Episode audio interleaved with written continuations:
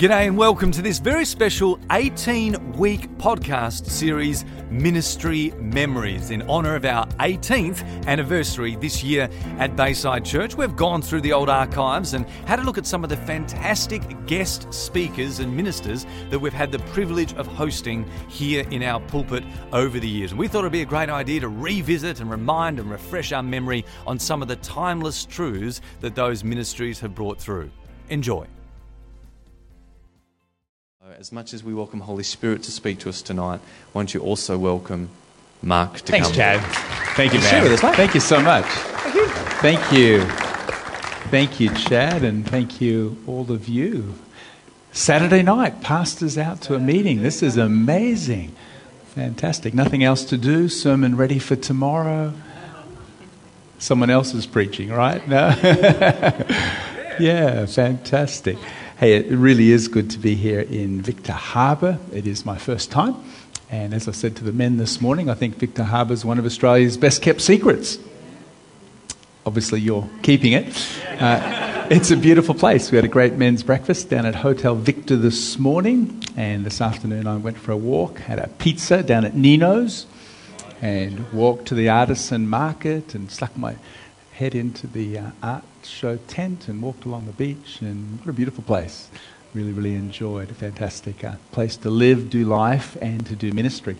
And so, um, also great to have you as pastors and leaders uh, here. Appreciate all your churches and what you're doing, and very excited about church together tomorrow, coming together. You know, I think from God's perspective, there's just one church in Victor Harbor, uh, many congregations, but one church made up of everyone who calls Jesus Lord. Uh, and so when we see that, it really changes things. And uh, Psalms 133 says God commands a blessing when there's unity. And so I think really good days ahead for Victor Harbor. And yet it does take different churches to reach different people, doesn't it? You know, you're all in different positions, different parts of the city, different styles of, of worship and ministry, and it does take a variety of churches to reach a variety of people. But we're all on the same team. And when you turn from competition to cooperation, something amazing happens. I remember a friend of mine who pastors a church in Melbourne where I was said, You know, if the church up the road is growing, if people are coming to faith, your church is growing. Some of you get that tomorrow. It's true because it's the Church of Jesus here in Victor Harbor. And so, fantastic, great to be together. And uh, thank you, Chad, for opening your place tonight and uh, letting us um, come and hang out here for four or five hours. Only kidding. When you mentioned this, when you, men- when you mentioned the seats, I thought, no, we won't, we won't keep you too long. Um, as Chad mentioned, uh, married to Nicole. We've been married uh, 32 years now.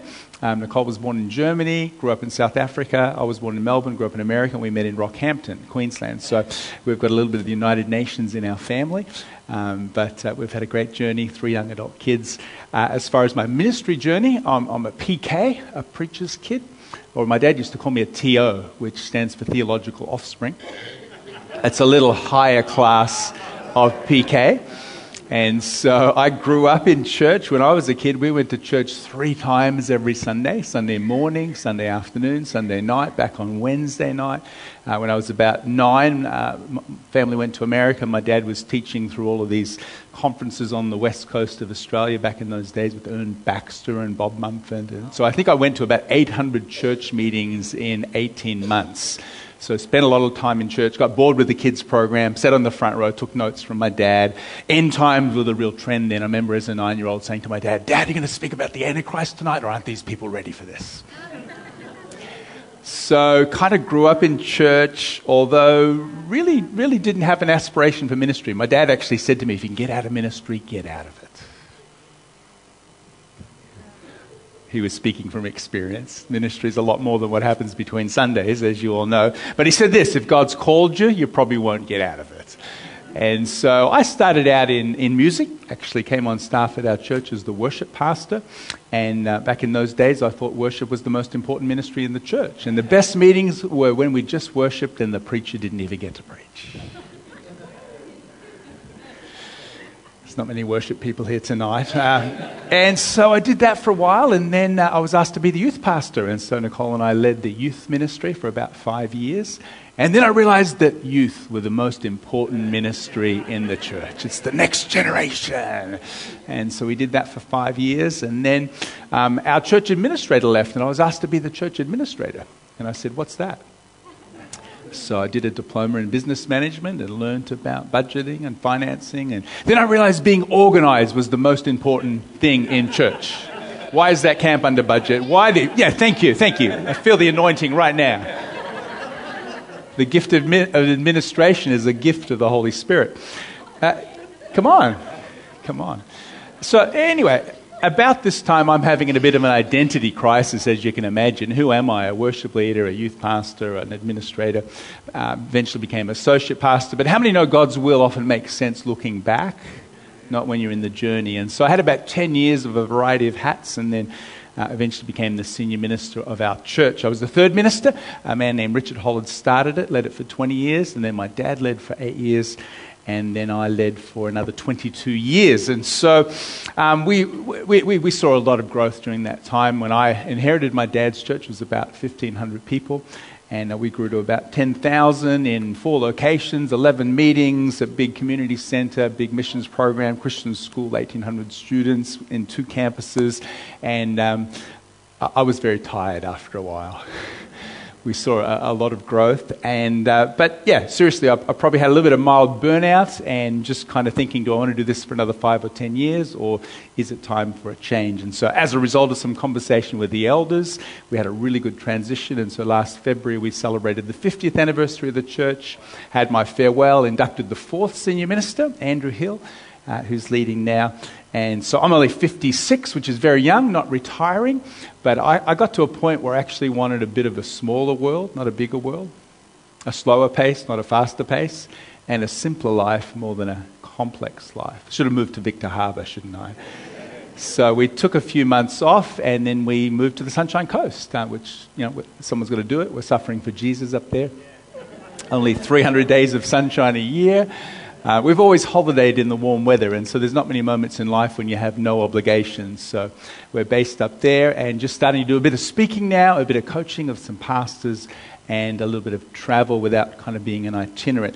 And we're really enjoying this season, you know, kind of giving our life to a church and now to be free to actually travel and uh, be a blessing to the broader church is fantastic. I was just in Russia um, a few months ago, in Moscow, speaking to 1,500 pastors from all over the Soviet Union, former Soviet Union, and Russia. And so, whether it's Victor Harbor or Russia, it's just great to be free to be a blessing to some other places and hopefully share some of the things that we've learned. So, that's a brief little bio about my story. And so, for you today, whether you're a pastor or a team member or long termer like me, um, done a lot of years, or maybe you're new to church ministry, I really pray that um, what I share tonight will be a blessing to you. Amen? Accent going okay? Don't need an interpreter up here? Understanding me all right? Okay.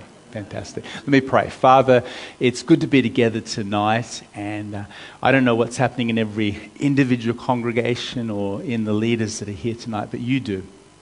And as Chad said, your Holy Spirit can speak through me tonight and just encourage, lift up, inspire, as well as challenge all of us to see your kingdom come and your will be done uh, here in Victor Harbor and the surrounding areas. In Jesus' name we pray. Everyone said, Amen. Amen. Well, I think we'd all agree that uh, we're living in really exciting but challenging times exciting but challenging. Things are changing dramatically here in Australia. Um, if you look at the last census, I think belief in God is now about 64%. You know, a few censuses ago it was 71%, went to 67, now 64. So the people who say they have no particular faith is a growing group. About 64% uh, are saying they believe in God.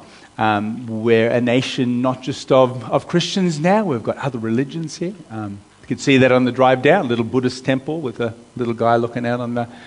You know, it, it, we're not in Kansas anymore, are we? You know, it, it's a different world. We're living in a pluralistic world where there are now many faiths competing for people's attention. Um, not only is belief in God down, still pretty high, 64%, Here in Australia, it's estimated about 9% of Aussies go to church on a weekend. So, quite a big gap between belief in God and attendance. Around 20% go once a month, but there's quite a big gap, which kind of tells me the average Aussie doesn't necessarily have a problem with God, but church, for many, is irrelevant to their life. Um, it gets better. I'm, I'm, just starting with the real world. Um, a survey was done a while back in the community of people who don't go to church, asking them, Why don't you go to church? Top five reasons. They said the people are unfriendly, the sermons are boring, they don't like the music, there's nothing for the children, and they're always asking for money. Now, how many know they haven't been to your church? Because your church is friendly, the music's great, the sermons are fantastic. It's a good chance to say amen. You've got a great kids program, and you only ask for money, what, two or three times a meeting? No, only kidding. But isn't it interesting that the perceptions in the community are, uh, churches actually change, but many Aussies are apathetic. Not so much antagonistic, but apathetic. And so we've got a challenge, but also an opportunity here in Australia. And the generation shifts and all of the things that are happening around us. And so, what I thought I'd do tonight is just share some reflections with you, some random reflections. Thank you, Belle, for slide number one. Just some, some thoughts about ministry from where I'm standing, reflecting back. And this will be a little bit of a smorgasbord. Anyone like buffets? Yeah, so I'll give you a couple of thoughts, and uh, hopefully you won't get indigestion by the time we're done, but maybe there'll just be one or two things that the Holy Spirit will use to encourage you this evening. You didn't give me a finish time, it's just kind of. They'll start to walk out when, when, when it's kind of. That's right. We're, we're doing okay? Okay, fantastic. A cheese platter? The buffet, you're right. We've already eaten, haven't we? Yeah, okay. So I'll move a little quicker over every dish. these reflections, these reflections are what I would call nuances. And so the first reflection is called presence over programs. Presence over programs. There's nothing wrong with programs. At City Life Church, we had dozens, if I not say hundreds, of programs, ministries, meetings, activities, and I probably could guarantee that you've got a lot of programs happening this year. Nothing wrong with them, but how many of our programs are a means to an end? And in all of our organizing of programs, we've got to make sure we don't miss God in the midst of what's happening. Uh, two, two quick stories. There's a man named Tony in our community a few years back. And City Life used to be on a street that went through to the tip and the recycling center. We used to say, yeah, we're the church on the way to the tip. We recycle people's lives, you know. Um, anyway, so one Sunday, um, there's cars everywhere, and Tony comes with his car and his trailer, and, you know, he's going down the street to the tip and dumps his load and he comes back and sees all these cars everywhere. And we've got a sign, City Life Church, that says, All welcome. In Tony's words, he said, I saw the sign, All welcome, and I thought, Well, I'm an all, so I must be welcome. So he parked his trailer and he popped in the back of our meeting. And uh, he kind of sat up behind the sound desk there and listened to this redhead. I used to have red hair guy speaking. And uh, he says, Yeah, something amazing here. He kind of kept, coming. And uh, eventually he, he put his trust in Jesus, got involved in our Alpha program, ran Alpha courses. And, and later on, I actually heard the story in a bit more detail. He says, You know, Mark, I was actually on drugs then. And um, I was so impacted by just being in this space that in the week, uh, sometimes I would have urges to take drugs, and I'd literally just drive my car in the car park in, in, in the middle of the week, and I'd just wait in the car park until the urges went, and then I'd leave. Not a program. We did have a sign that said all are welcome, but it was God's presence that touched Tony's life. A, a story of another lady named Bev. Um, I think I mentioned this at the conference that we met, uh, Lou, up in Adelaide. Uh, Bev, middle aged lady, went to Catholic church as a child, but no real relationship with God. Um, she's quite a shy person. She went to a seminar at work, and it was one of these kind of motivational seminars step out of the box, do something different, you know, break out of your comfort zone. And, you know, Bev's, as I said, a bit of a shy person, so she was kind of, okay, maybe I need to do this. And so uh, that weekend, on the Saturday, there was some Mormons doing their rounds and knocked on the door. And again, she wouldn't let strangers in, but the seminar said, you know, do something different. So she welcomed them in, gave them a cup of tea. They invited her to their Mormon service on Sunday morning. Again, she wouldn't normally do this. She's not a religious person, but she said, okay, I'll come. Sunday morning, she gets dressed. She's driving along High Street Road, eastern suburbs of Melbourne. She gets to Cathies Lane. Instead of turning right up to the big Mormon temple, she turned left and came into City Life Church. And there's people everywhere, and she's asking for Elder so and so. Now, no one knew Elder so and so. Eventually, one of our ushers realized she was looking for the Mormon church and explained that it was up the road. We've, we've got to train our ushers a lot better. But. Uh, she, she, so she got back in her car and she went up the road and drove into the big Mormon temple. And she got there. There was Elder so and so. She was late, and he was very upset. He said, "You're supposed to be here at you know whatever time it was." And, and, and she says, "Oh, look, I'm sorry, I took a wrong turn." Anyway, she sat down in their meeting and. And she didn't like it. In fact, she was annoyed at how rude she'd been treated. So she got up out of that meeting, got in her car, drove back down to City Life Church. She kept coming Sunday after Sunday after Sunday, and after a few weeks, she put her trust in Jesus and began a relationship with him. Now, now the, the reason I tell you that story is the only hero in that story is God. Think about it. God is using a motivational seminar. He's using a wrong turn on Sunday. He's using a grumpy Mormon elder He's orchestrating all this to get Bev in a place where she knows that there's a God who loves her. And I mention that simply to say, I think Victor Harbor has many Tonys and Bevs. And you know, we have a lot of preaching on evangelism and mission, but you know, one of the best guilt free things to realize is we don't have to do the work of mission. God's doing the work of mission, even as we're sitting here tonight. And all we need to do is be looking out for the Tonys and the Bevs that will intersect our world, even tonight, maybe somewhere where you have a coffee afterwards, and to join God in His work.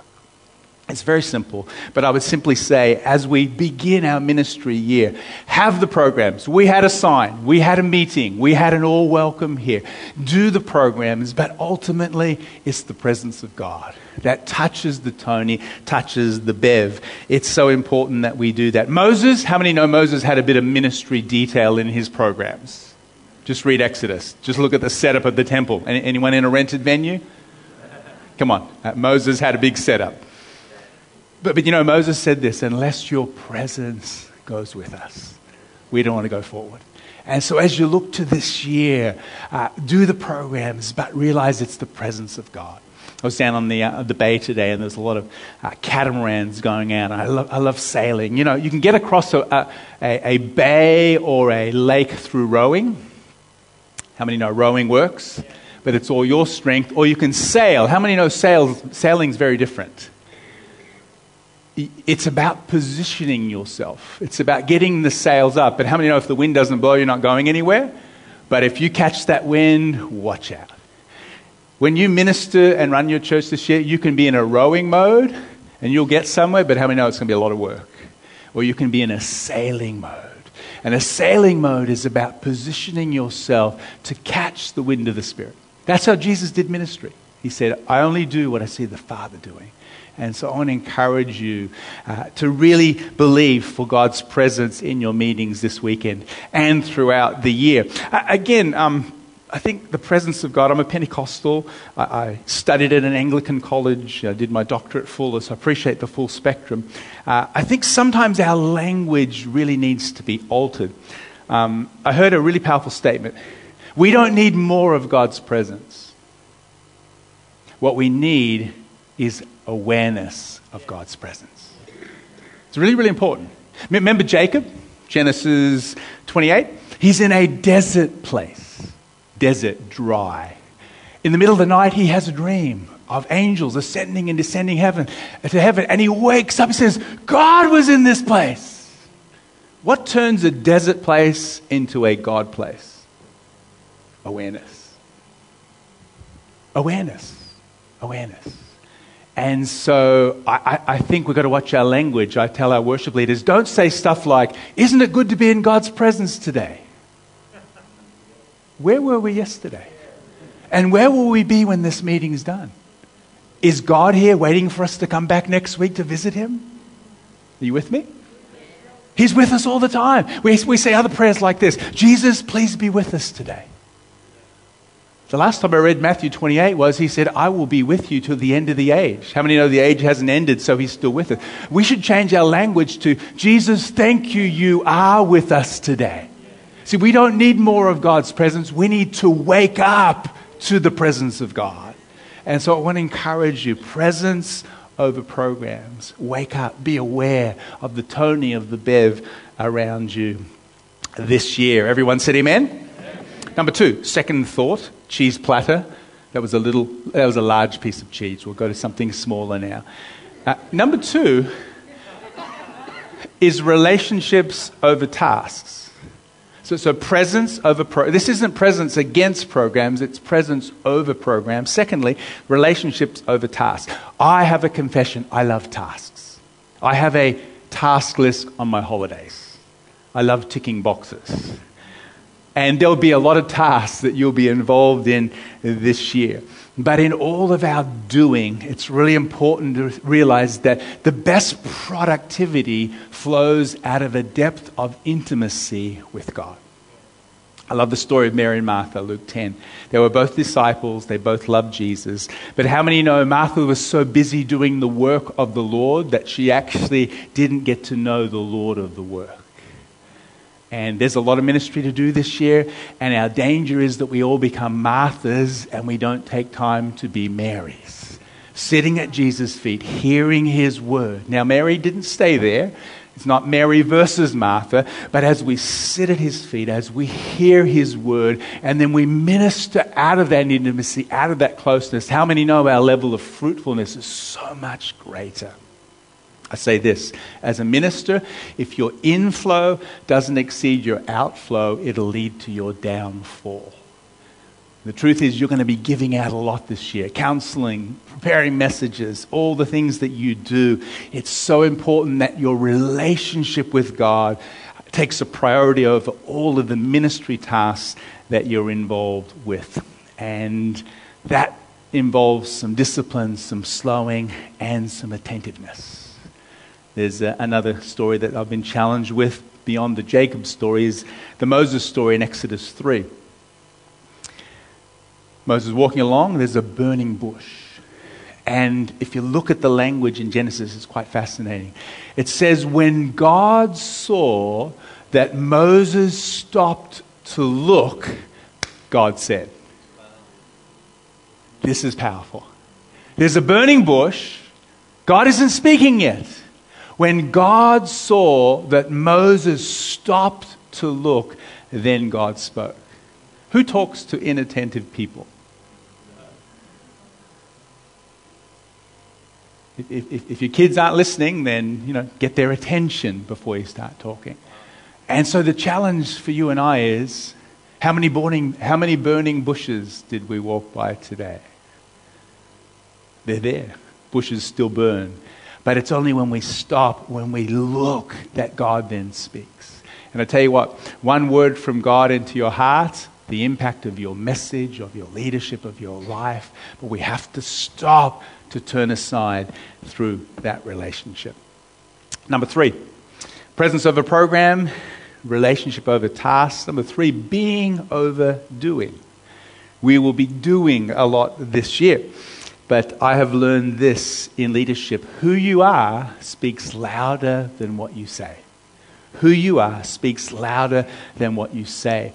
And the way we go about what we do is so important. Psalms 100 says, Serve the Lord with gladness. There's a lot of people who serve the Lord. No, it's not, it's not what you do, it's how you do it that has a huge impact. Uh, Paul said to Timothy, 2 Timothy 3.16, be an example of the believer. In fact, I would say this, whatever you want your church to be, don't just preach on it, you be an illustration of that. If you want a friendly church, guess what kind of a leader you have to be? If you want an enthusiastic church, guess what kind of a leader you have to be? Enthusiastic. If you want an outward focused church, guess what kind of a leader? Come on, I'm preaching better than you're amening right now. You've got to be whatever you want your church to be. Um, here's, here's a little, let me do a little check with you. A little illustration. I want you to think of the person that, that has had the greatest impact on your life to this point in time. Okay? Yeah, besides Jesus, someone that's had the biggest impact on your life. Just bring them to mind. Hopefully, you've got one person. Now, I don't want to know their name, but the second question is why did you choose them? What was it about them that caused you to bring them to mind? Okay? So I don't want to know their name, but I want to know what was it? Speak to me. Mark? Don't tell me the person, but, but what was it about them that influenced you?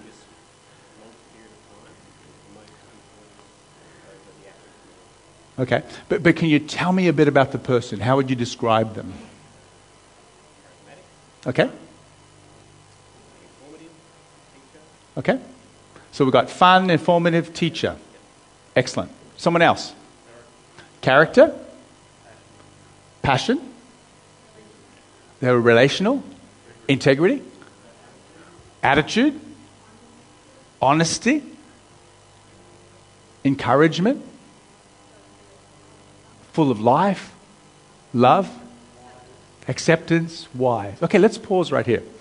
You were telling me the person who had the greatest influence on your life, you're telling me why they had an influence. Think about what no one said. No one said they were an amazing preacher, which is really discouraging for us who preach. You said teacher. No one said they were a phenomenal musician, which is really discouraging for those of us who play music. In fact, no one said they had phenomenal Bible knowledge. Did you notice that? Nothing wrong with the Bible. Other than wisdom and teaching and informing, everything else you mentioned was a character quality passion, encouragement, integrity, attitude. Isn't that pretty amazing? You're telling me the major influencer in your life, what was it about them? It was simply who they were as a person. You know what's really encouraging? Is you can have all those qualities. You can be encouraging. You can be kind. You can be loving. You can have a great attitude. Who you are. And I want to mention that simply to say we'll be doing a lot of things this year. We'll be doing a lot of things and work on your talents and your gifts. But ultimately, it's your life that has the greatest impact. And so being overdoing is something just to reflect on as you're going through ministry this year. Number four, fourth reflection is practices over beliefs. This is something that really emerged for me in the last few years. Beliefs are very important. At City Life, we had a statement of faith, 12 statements. We had core values, 12 core values. Beliefs are really important but could I say that practices, I think, are actually even more important? In fact, the Great Commission, go into all the world, Matthew 28, you know it, you've preached on it. The Great Commission is going to all the world, make disciples, baptizing them, teaching them to, what's the next word? Obey. One translation says do. It does not say teaching them to know everything I've commanded you. Knowledge does not change the world. It says teaching them to obey, to put into practice what I've commanded you. John Maxwell says this Most Christians are educated beyond the level of their obedience. Selah. Most Christians, most pastors are educated beyond the level of their obedience. In other words, we don't need to know more, we need help doing what we already know. You can have a great statement of faith. You can have a great list of core values. Nothing wrong with beliefs, they're really, really important. But I think we've got to focus on practices more than beliefs. Jesus talked about two houses going up one on the rock, one on the sand. What was the difference between the two houses? What was the rock? You know, we often say Jesus was the rock. It's actually not the interpretation of the story. Chad got it first. You know what the rock is in the story? The only difference between the two houses is one heard the sayings of Jesus, the other one heard and put them into practice. The rock, the solid foundation of your life is not just hearing good sermons, reading the Bible, knowing and agreeing with a bunch of beliefs. It's what you do with your life that provides that solid foundation. And, and, and, just a little pause here. I think as preachers, we need a lot more how to preaching and a lot less what to preaching. If I get up tomorrow morning and I tell the church, you need to pray, we need to be people of prayer, how many know they're going to leave feeling really encouraged? Your church knows they should pray and they already feel guilty for not praying enough. They don't need another message that says you should pray. What they need is for us to get up and say, you know, we all know we should pray, but, but, but how do you actually pray? Well, what, what do you do when you talk to God? You know, I've struggled with prayer. Let me share a few things as to how I talk to God. Don't get up next Sunday and say, We need to share our faith. Come on, we haven't seen anyone saved this year. We need to be sharing our faith. How many know they're going to be really encouraged through that message? Most Christians know they should share their faith and they feel guilty for not. They don't need another you should message. I remember when I became the senior minister of our church, we'd grown through a lot of transfer growth. My dad used to say, We don't steal sheep, we just grow grass. and so we had a lot of transfer growth. And, and I, don't have, I don't have the gift of evangelism, but God challenged me from 2 Timothy, where Paul said to Timothy, Do the work of an evangelist. He didn't say be an evangelist. Timothy was a pastor and a teacher, but he says do the work of an evangelist. I remember getting up on a Sunday morning, and for 10 Sundays, we taught the entire Contagious Christianity course. And I began by saying, you know what? I, I don't have a lot of confidence sharing my faith. I get a bit nervous, but I want to grow in my ability to share the love of Jesus with my neighbors and friends. How about we take a journey together as a church? Man, you had everyone's attention because you're being real and they want to know okay, how do you start a spiritual conversation? How does Jesus at the well move from water to, to, to worship to politics to what's happening on the inside of your heart? Let's talk about what do you say on Monday when people say, What did you do on the weekend? People need help. People need training, not just to know the right things, but to know how to put them into practice. How we live our lives, our behaviors, are actually a greater indicator than the beliefs that we may aspire to. We doing okay? Doing okay tonight? Okay. Just a few thoughts on our cheese platter. Number five is stories over numbers you know, uh, at City Life, we had a lot of numbers. We counted a lot of things. You probably don't in Victor Harbor, but we counted attendance. Only kidding. I know you do. And we also count the offering, don't we? We count attendance, we count salvations, we count baptisms, we count volunteers. Uh, nothing wrong with numbers. How many know the, whole, the Bible's got a whole book of numbers? Yeah, nothing wrong with numbers, but stories over numbers. The Bible it contains a lot of numbers, but ultimately it's a story about God and people. Containing numbers, but the focus is people. We know Jesus fed 5,000. Someone must have counted. That's a pretty big crowd. But you know what the focus was? On a story of a little boy with a lunch and how God stretched the faith of the disciples. And, and, so count the numbers, but don't miss the stories. It's about people and their story and your story and our story and God's story and history. Um, I used to say to my youth pastor, you know, don't, don't tell me 13 kids got baptized on Friday. Tell me one story about the kid who came along and their family and two friends had never been to church. Let's, let's learn to capture the stories and tell the stories. Tell the Bev stories. Tell the Tony stories. Uh, people love stories. Jesus never preached without a story, without a parable, without a, an illustration. And, and so uh, numbers are okay, but I, I think we need to be telling more stories the stories of triumph and struggle, asking questions, finding out what's happening in their world, and telling the good news of Jesus. Amen? Two more. Two more.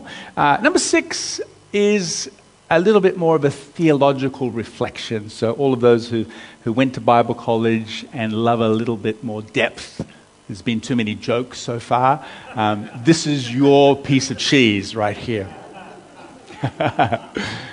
the sixth reflection is exiles over kings. Ooh, very deep. Uh, I got this thought from a book by Walter Brueggemann, an Old Testament scholar in a book called Cadences of Home Preaching Among Exiles. It's an amazing little book. And what he does, he simply looks at all of the sociological environments in the Bible where ministry was taking place. And he draws some analysis to where we are doing church in the 21st century. And so, for instance, you've got the wilderness period. This is before the monarchy. Uh, uh, remember the wilderness? They've left Egypt and they're in the wilderness. And I tell you what, there's no temple, there's no stable institution. They're on the margins of society. It's unstable, it's un- un- uncertain, it's fluid, it's informal. It's a little bit like a church plant. Anyone planted a church before? You, can you identify where that kind of we're moving, you know, the, the tent's up and then it's down. And, it, and so this was one ministry environment, this kind of wandering, nomadic, you know, we don't have our roots down, there's nothing permanent, there's nothing stable. Uh, some of you in that kind of environment. Uh, then we have, coming into the land, we have the monarchy period. The monarchy period uh, that, that lasted for, for hundreds of years. This is where you've got Jerusalem and you've got King David, and you've got the prophet Samuel, and you've got the priests, and you've got this temple community where everything is flowing together around one value system of Yahweh as God. And, and, and this is another time in Israel. In fact, what's interesting, it was never repeated from that moment forward. But the monarchy was another time, and in many ways, that corresponds to a couple of generations ago of what we would call Christendom. Anyone heard of Christendom? Where you've got this kind of idea of what we preach in church has been reinforced by the laws in the land, reinforced in the culture, and there's this sense of one nation under God. Then you have this next environment called exile. Exile is when Jerusalem had been defeated and they went off into captivity, and now there's no temple, there's no king other than Nebuchadnezzar, there's, there's, there's prophets, but there's little influence. And then you have this post exile community where there's synagogue and rabbis, the temple's gone, but there's this textual kind of community. So that's a very brief summary of the book, but his point is this where we're doing ministry today is far more like the period of exile than the period of monarchy. And if, as pastors and leaders, we kind of see ourselves as kings in a Christendom mindset, we won't be connecting with where our people are at. In many ways, we're living in a time of exile where we have a sense of a spiritual home, but how many know we're not at home in the culture that we live in today? We're not at home. We're not in Kansas anymore. We're not in Jerusalem anymore. Most of the messages you give on Sunday will probably not be reinforced on television on Sunday night. Are you with me? The kind of values that we preach, uh, the, the kind of life that pleases God, that's not getting reinforced out in the culture. In fact, we're swimming upstream in the culture, and really we're kind of resident aliens who we're kind of from another place. We don't feel at home, and yet we're here. Now, here's the danger of exile you either end up in despair and just despair about the world and all that's happening out there, and so you kind of withdraw and become a hermit, or you have the danger of assimilation where you just become like the world and there's no difference between us, the same values as the people out in a community. Christians are no different. What's really encouraging is that the Bible is full of models for helping us preach to exile. Anyone heard of Joseph? Where did Joseph do life and ministry? Egypt, well, prison, yeah, bit of prison ministry there. Joseph was in Egypt. Anyone been to Egypt? Anyone been to Egypt? Cairo, Valley of the Kings, unbelievable. Joseph is in Egypt. Man, as far away from Jerusalem as you can imagine. And yet he rises to number two. He excels in the empire. God uses him right in that Egyptian environment. Anyone heard of Esther? Esther's in Persia. Whoa, that's not Jerusalem. Unbelievable. But God used this young woman named Esther. Anyone heard of Daniel? Daniel in Babylon. I was somewhere recently. I was preaching in Moscow and then I went to St. Petersburg, and they have the third largest museum in the world called the Hermitage, the State Hermitage in St. Petersburg. And they have all of these reliefs. They're literally bigger than this wall here that they have excavated from Babylon. And they've got all the Babylonian gods there. In fact, they've got the gate of Ishtar. Daniel would have walked up that street every day of his life. He's in Babylon. It's not the temple with the candlestick and the table of showbread. And yet the Bible tells us he was 10 times better than all of the other magicians and advisors to the king. He excelled in Babylon. And you've got the church in Rome, you've got Paul at Mars Hill, where he doesn't say, How many know in the synagogue you could say, Let's turn to Isaiah, and everyone knows where you're going? When you're at Mars Hill, you can't go, Let's turn to Isaiah. Everyone goes, Isaiah, where's he? Mars Hill, by, you know, in Mars Hill's sermon, Paul didn't quote, sorry, Paul didn't turn to one scripture, but his sermon is full of theological language and a Christian worldview. So I mention all that to say is tomorrow morning when our people gather, they are like Esther in Persia, Joseph in Egypt, Daniel in Babylon. That's what their world is like. And we have all these models to help us. But unless we realize that that's the new reality, we'll be preaching as if we're in Jerusalem and wondering why it's not connecting and we're not helping our people. Just a thought, a reflection for us. We're in a new reality where the old church absolutes are no longer trusted, pluralism reigns, the thinking of autonomous individualism, and so we've got to tell an alternative story. And here's the key thing I wrote it down here somewhere all of those people, Joseph, Esther, Daniel, Paul, became bilingual. They learned the speech of the empire, but they never forgot their mother tongue. That's the challenge. How many know there's some people who immigrate here and actually don't immigrate to Australia? They create a little conclave. Daniel could speak the language of empire. Joseph could speak the language of Egypt. They learned the language of empire, but they never forgot their mother tongue. They never forgot their roots, their heritage, where they're from. And that's the challenge for us today is to help our people speak the language of our world, excel in this world, in this modern marketplace, but to know their roots and their faith as they minister. One final thought, and then we'll wrap it up. Number seven is love over all. At some point, as a pastor, you probably have to ask yourself, what, what's the measure of a great church? We all want great churches. And, you know, I think sometimes we've made the measure of a great church, church the size of the church. But you'll never read any letter in the New Testament from Paul going, I hear you've broken the 200 barrier. It's not there. Listening to some of our church growth seminars, you'd think it was there. You know, if your neighbor has seven kids and you've got four kids, do they have a better family than you? They just got more kids. Bigger is not always better, trust me. B- bigger just means more of everything, including problems and challenges and all those areas. Uh, some, some people think that the measure of a great church is the anointing in the church. You know, the gifts of the Holy Spirit. How many know Corinth was a very anointed church?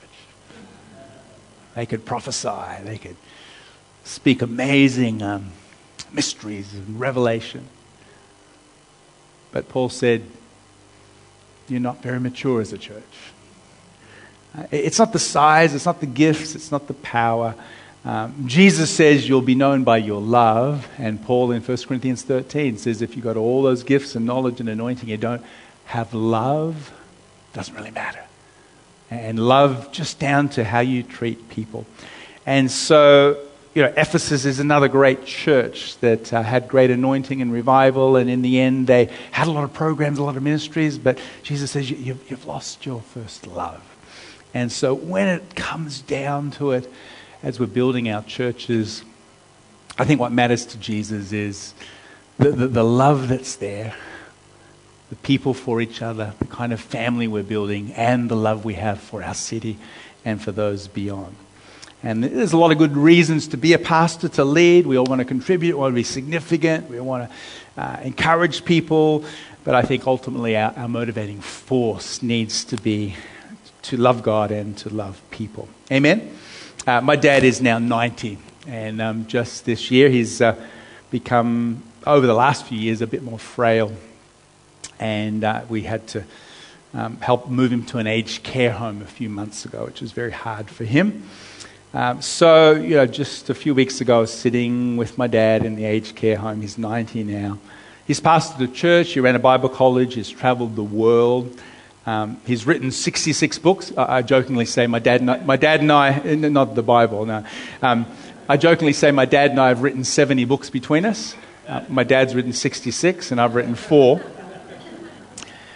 You know, so, you know, he, he's, he's done a lot. And as, as I just sat there and spent some time with him, um, he's present but doesn't speak too, too readily now. And um, I do a bit of amateur poetry, and so that night I, I wrote this in my journal about my dad. Nearing the end, nothing to do, just waiting in a chair. Can't read, can hardly speak, only stare, just be there. Wanting to stay, better to go. It can be confusing near the end. No more achievements, no more hills to climb, no more crowds now, only family and friends. Out of the limelight into the shadows, an unknown face in an aged care home. Life almost over. What did it all mean? Did his best for God and church. Notes cast on the water spread far and wide. Bread for the hungry, seed for the wise. Followed the call, faithful to him. Stayed the course, finished the race. Love is all we have near the end. Love is all we need near the end. Let's pray. Lord, today, as we shared a, a variety of random reflections. I just pray for your Holy Spirit to highlight just what we need to hear today. Maybe there's just a little shift in our perspective, a little adjustment in our emphasis, so that we could build the kind of churches that would make you proud, that will see the Bevs and the Tonys in this city come to know you personally that would um, catch the wind of your spirit and see some amazing things happening in this city and beyond. And so, bless every pastor here today. And most of all, may they realize in the end, love is what really matters. Loving you, loving people, and ultimately hearing you say, Well done, good and faithful servant. And so I pray a blessing on, on every church of all different types here today and that your presence would be something we become more aware of this year. Will we slow down enough to see those burning bushes and stop and hear you say, Moses, John, Mary?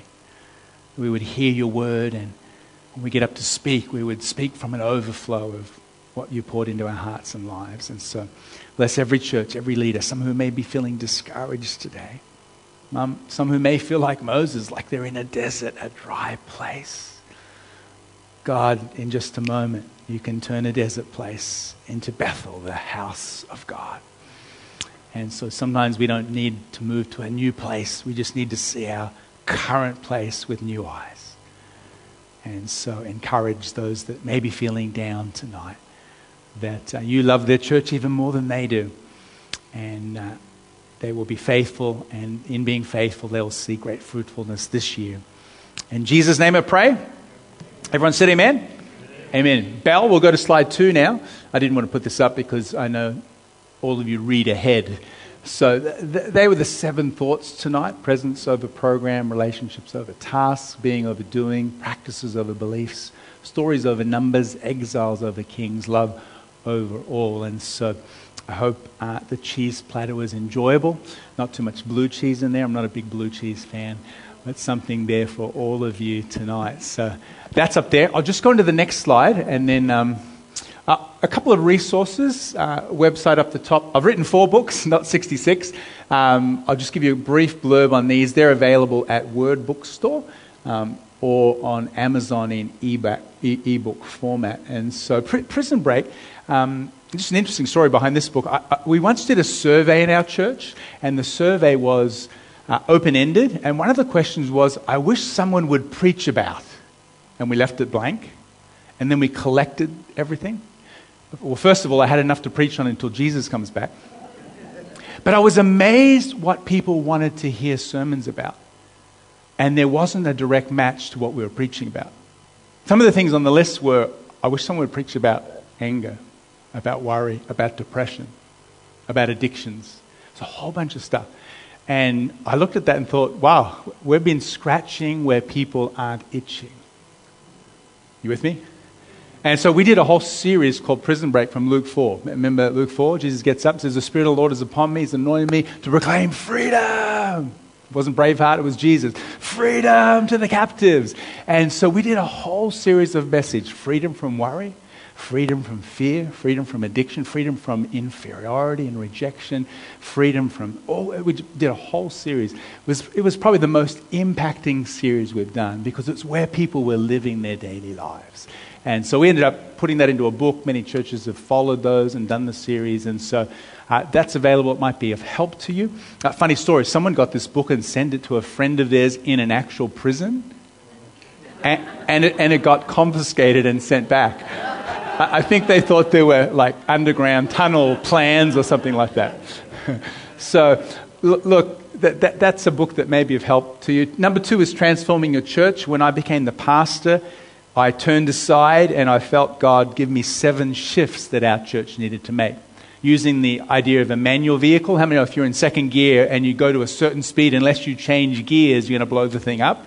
But if you'll transition to a higher gear, you'll go faster on less energy. So, uh, this is a great book for leaders, talks about outreach, all kinds of things. Thirdly, successful Christian ministry, a lot of stuff that I speak to staff, some of the principles we shared tonight. And then, fourthly, pass the baton. I've, I've seen three transitions. I was there when it went from Richard to my dad, from my dad to me, actually three, and then from myself to Andrew. And so a lot of people say, um, How did that work? You know, when, when I took over, the founding pastor and my dad stayed in the church. That was fun. So we get a lot of questions about transition, and you need to think about transition. You know, um, every pastor is an interim pastor. Someday, someone will be doing what you're doing. The best time to prepare is now. There's a prophecy for some of you tonight. Maybe not the one you want to hear. Pass the baton. So that's available there. Um, on my website, there's a link to my blog, and I put a lot of stuff up on the blog. In fact, some of the guys this morning said, Can I get the notes from the men's breakfast talk? That's on my blog, and so there's a lot of information there that hopefully will be helpful to you. So that's my little commercial, little ad before we finish up. So, how are we going? It's quarter past eight. We're going Hope fine. that's been helpful. Um, love you guys. Looking forward to hanging out tomorrow and tomorrow night. And so, um, thanks for coming along tonight. Be encouraged. Thanks, Jed. Yeah, yeah. I, I, only if you, you, read it. I don't know. If, Mark did mention something to me this morning about Q and A, and um, I don't know everyone here, but I know there's probably five senior pastors. So I think if I if those lead pastors have a question, because I had a question, um, and uh, I'm, I'm also just wondering, Michael Michael over here has just become just taken over a church a few weeks ago, so maybe that prophecy about him looking to hand no, over, no, I don't no, know no, that's too premature. Too, too, too quick. Too yeah. quick. Um, but um, if, if there was one thing, being uh, that exile understanding, or mm. being an apostolic people, you carry a culture, but you're in another, uh, in a foreign culture. What, what is there one thing the, that you think the Australian church, Australian Christians need to know about the current Australian culture that maybe because of our Christianese we miss, or maybe because of our sense of Christendom, sense of Christian culture, that we really need to understand about this foreign culture that we're living in? Is there one or two things that you've learned? And knowing as well, you come from a big city, we come Yeah. from a regional Yeah. area, so your culture's kind of upstream a little bit. Um, so there's things that a big city sees before a regional city might. But yeah, is there something about Yeah. the Australian culture you think, gee, if the church would really just understand this? Look, I, I think there's a whole conversation around what, what, is, what is the gospel? And we, we know its core is Jesus died, da, da, da, rose from the dead, etc. Um, what is good news for the average Australian? I think there's a conversation around that. Um, Tim Keller, in his book Centered Church, does some brilliant stuff around this. There's only one gospel, but there's many ways to communicate the gospel. And he says something powerful. He says the gospel needs to be shaped in a way that meets the needs of individuals and confronts their unique idols or things they're looking for to meet their needs. So, give you, give you an illustration. There's only one gospel, but wh- what's the gospel in Matthew? Matthew's all about the king. Who's his audience? Jewish people. He's saying, Jews, you're looking for the Messiah. Jesus is the Messiah. So he shapes the message to meet the needs and to show them that Jesus is the long awaited Messiah. You know, if you go to John, which is written to the broader world, what's the gospel in John? It's all about eternal life. Zoe, life. And it's not just life when you die, it's actually about a better quality of life now. It's all about eternal life. Um, if you look in the book of Romans, what's the gospel there? Well, it's, um, it's actually forgiveness for sins. Jesus died. It's, sac- it's a sacrificial language because it was a empire with sacrifice, and you sacrifice to the gods. And so Paul's saying Jesus actually is your sacrifice. So, so if you look at the New Testament, one gospel, but expressed in different language and shaped to meet the needs and confront the idols. So I, I mentioned all that to say is as you think about your neighbor, wh- wh- how is Jesus good news for them? And I think sometimes we've got a kind of cookie cutter, well, Jesus died on the cross to forgive you of your sins. We're dealing with a generation that doesn't feel guilty. So, how does forgiveness become good news when I don't feel guilty? Well, the old style is, well, we'll make you feel guilty. And then we'll let you know that now that you feel guilty, here's the good news. You know, the old turn or burn. And so, forgiveness for sins is part of the gospel, but often people out there, they- they're not feeling guilty right now. But I tell you what, they're looking for meaning.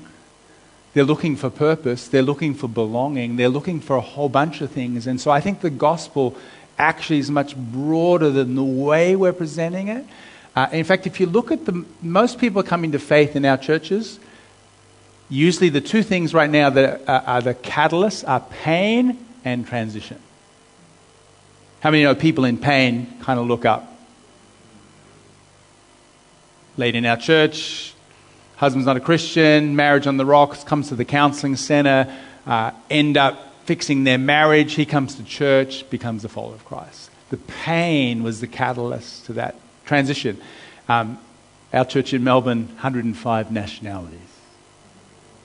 And in the cities, and, and with its Hillsong, Planetshakers, you just go have a close look.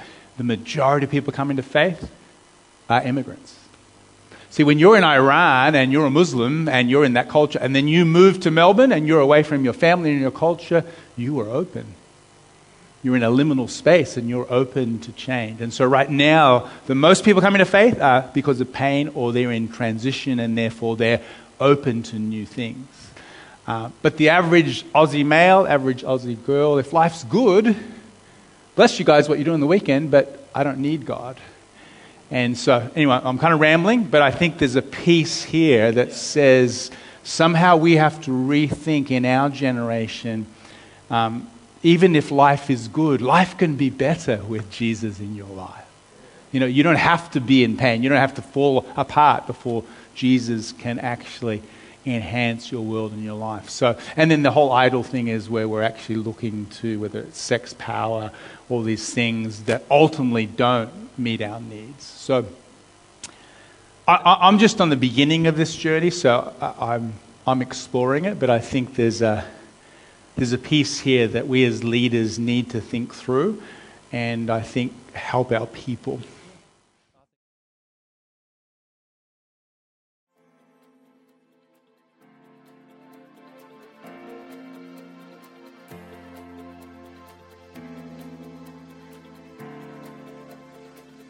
I hope you've enjoyed today's message. Remember to check us out at baysidechurch.org.au. And of course, if you're ever in the area, please pop in and say good day.